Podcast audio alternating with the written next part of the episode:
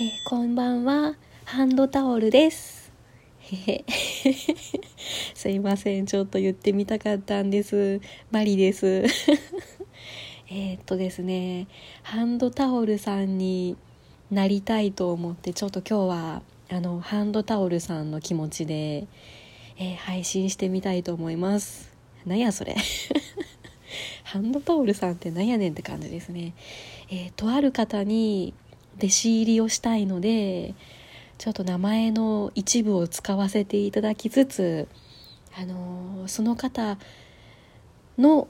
えー、一回り小さいサイズですよということで ハンドタオルさんです。すいません意味わかんないですね。えー、っと今日の雑談なんですがあのクリーニングにですねやっと出してきました。あのキャラメルマキアート事件でですねえーとまあ、カバンの中で被害が出たわけなんですけれども、まあ、そのカバンからいろんなものを出してあの拭いたりとかあれやこれややってる時にですねその日着ていた服にもですねキャラメルマキアートがそのついてしまってたんですよね。こぼれてしまったっていう方が正しいのかもしれないんですけど。で被害に遭ったのが、えーと、その日に履いていたスカートと、えー、コートですね。うんその場で慌てて拭いたんですけどね。やっぱりちょっとあの匂いがついてたりとかちょっとシミになってたりしたのでえーと、近くのクリーニング店が今日からスタートだったんですね。なのであの間に合うように早く頑張って帰ってきまして、えー、ちょっと染み抜きというかあのここにキャラメルマキアートをこぼしてしまってみたいな事情を説明した上で出してきました、えー、綺麗になって戻ってくるといいなと思ってます。えっとあとですね今日今日はあのもともとあの昨日の配信がちょっと暗い話になってしまったので明るい配信にしたいなっていう風にあにコメント書いてたんですけれども、えー、明るい感じで話せそうです。えっとですね今日はオーダースーツが出来上がったのでそのスーツを受け取って帰ってきました。もうだいぶ前なんですよね。11月の中旬くらいにその販売会みたいなのがあのありましてですね。そこで注文していた分なんですね。なので2ヶ月越しぐらいですけれどもようやく完成しました。えっ、ー、とオーダースーツって聞くと結構なんか嫌味な言葉に聞こえがちだと思うんですけれどもあの作るお店を選べば量販店以上百貨店以下のお値段で意外と作れたりするんですよね。であの私の今働いている職場がですねえっとエリアで言うと北浜とか淀屋橋とか本町っていう大阪市内のあの割と真ん中あたりで働いてるんですね。でその本町本町駅付近のエリアをですね船場あの船に場所って書いて船場って読むんですけれどもその船場の一帯がですね糸編の町って言われてまして、え要はその繊維関係生地とかを昔から扱っている老舗がたくさん集まっている地域なんですね。であのそこのあるお店が、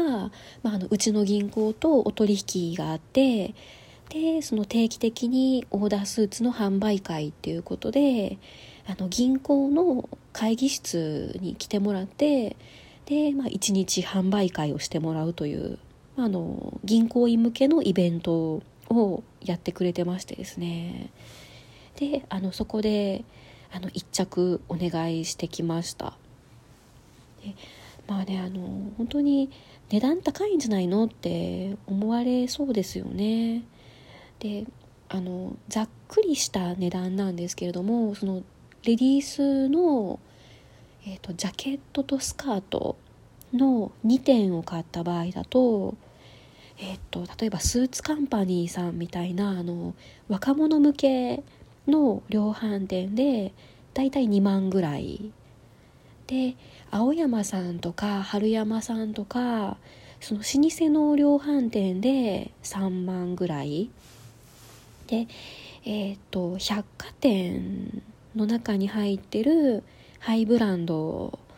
のところで買うと5万ぐらいっていうこうなんとなくその相場があるんですけれども、えー、今回私が作ったそのオーダーメイドのスーツはですね3万5千円ぐらいです。えー、なので青山さんとか春山さんとかで買うよりは高いけど百貨店よりは安いっていうそんな価格帯ですね。でやっぱりオーダーなので既製品と着心地が全然違うんですよねその肩幅を合わせてくれたりそのウエストのくびれのところとかあとは太もも周りとかあのお尻の形が綺麗に出るようにとかもうすごい全部体型に合わせてくれるんですよねであと一番楽しいのがですねその生地をそのどんな素材の何色に何色の生地にするかとかいうのを選べたりあとは裏地も選べてボタンの色とかも選べてその色の組み合わせを楽しめるんですよね。で、えーと、今回私が選んだのはですね紺色。あの紺って言っても濃い紺じゃなくてその青色に近いような何ですかねちょっと群青色に近いようなあのそんな感じの色を選びました。で内側の裏地はえっ、と黄色。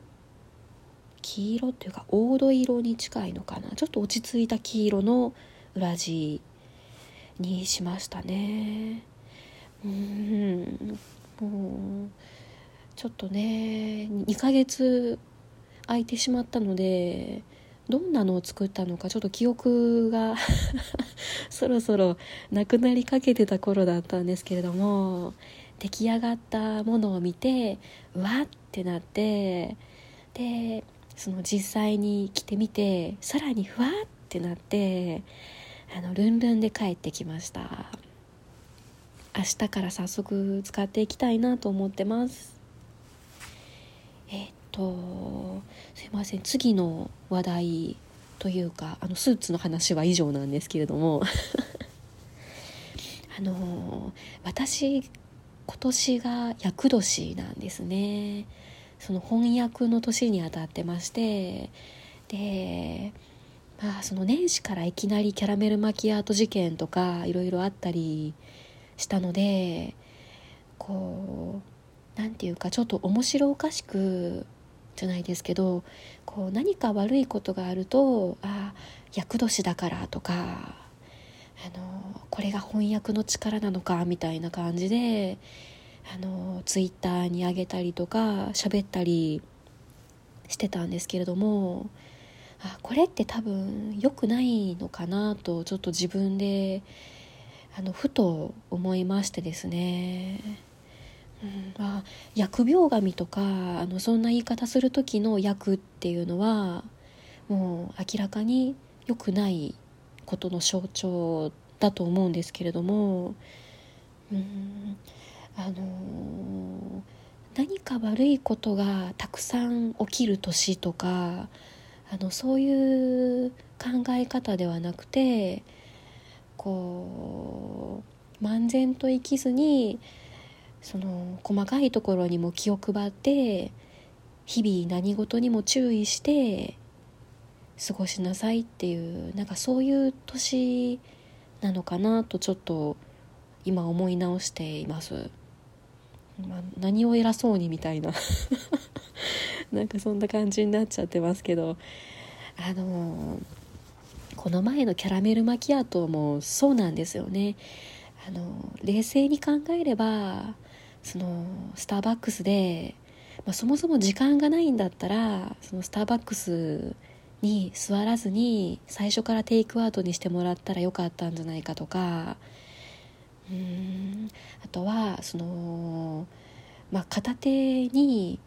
せっかくキャラメルマキアートを持ってたんだったらもうどんなことがあってもカバンの中には入れずにもうずっと持ってたらよかったんじゃないかとかまあ何にせよそのカバンの中に飲み物をその蓋のない飲み物を入れたらどうなるかっていうのは予測できたわけなんですよね。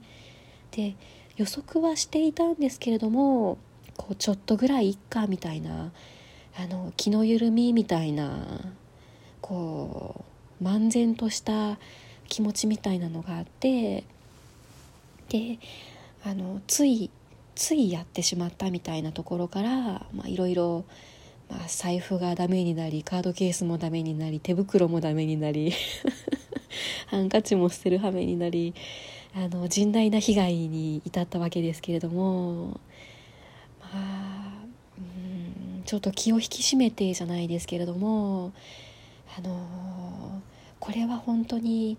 やっていい行動なのかとかその先見性を持って何事も取り組んでいて、えー、慎重な一年にしていきたいなと思ってます。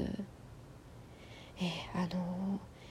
なんとなくこう一人ラーメンとかそんな感じで抱負を述べてましたけれども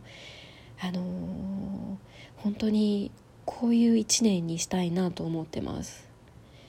うん、まあその何でもそうですよねその勢いでツイートしてしまうとかまあ後から消すっていうこともできるかもしれないけれども言葉っていうのは時に暴力というかね武器にもなるので気をつけていきたいと思います。